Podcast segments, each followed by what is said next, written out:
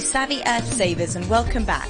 Today we're going to talk about how climate change will triple the impacts to the world's life zones unless our emission rates are dramatically reduced. The anticipated future changes are expected to accelerate rapidly, including impact to an additional potential of 62 million square kilometres, or 42.6% of Earth's land under business as usual.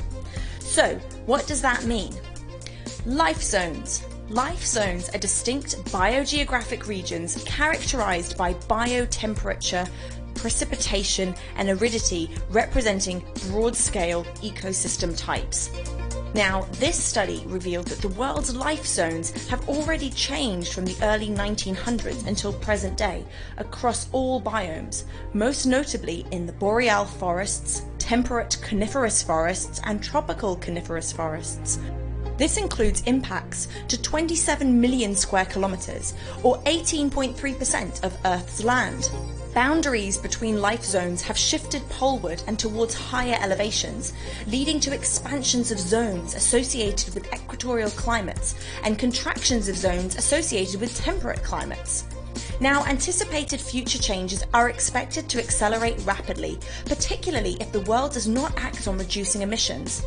This includes potential impact to an additional potential of 62 million square kilometres, or 42.6% of Earth's land. Life zones associated with subpolar rain tundra, wet tundra, and moist tundra are projected to experience the largest decreases, while tropical wet forest, tropical rainforest, and cool temperate moist forest are projected to experience the largest increases.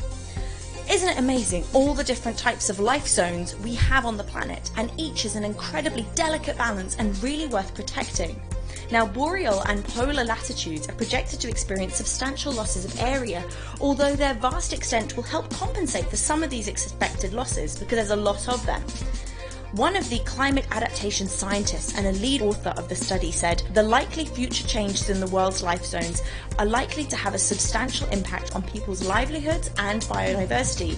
Large areas of the world are getting hotter and drier, and this is already impacting the Earth's life zones. A co-author of the study added, COP26 is our best chance of countries committing to reducing emissions and putting us on a better future pathway for climate change and its impacts.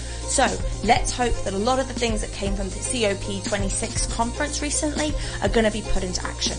Until next time, bye bye. Huge thank you once again to Cruz. Don't forget to join her every single Monday here in the common room for Savvy Earth Savers.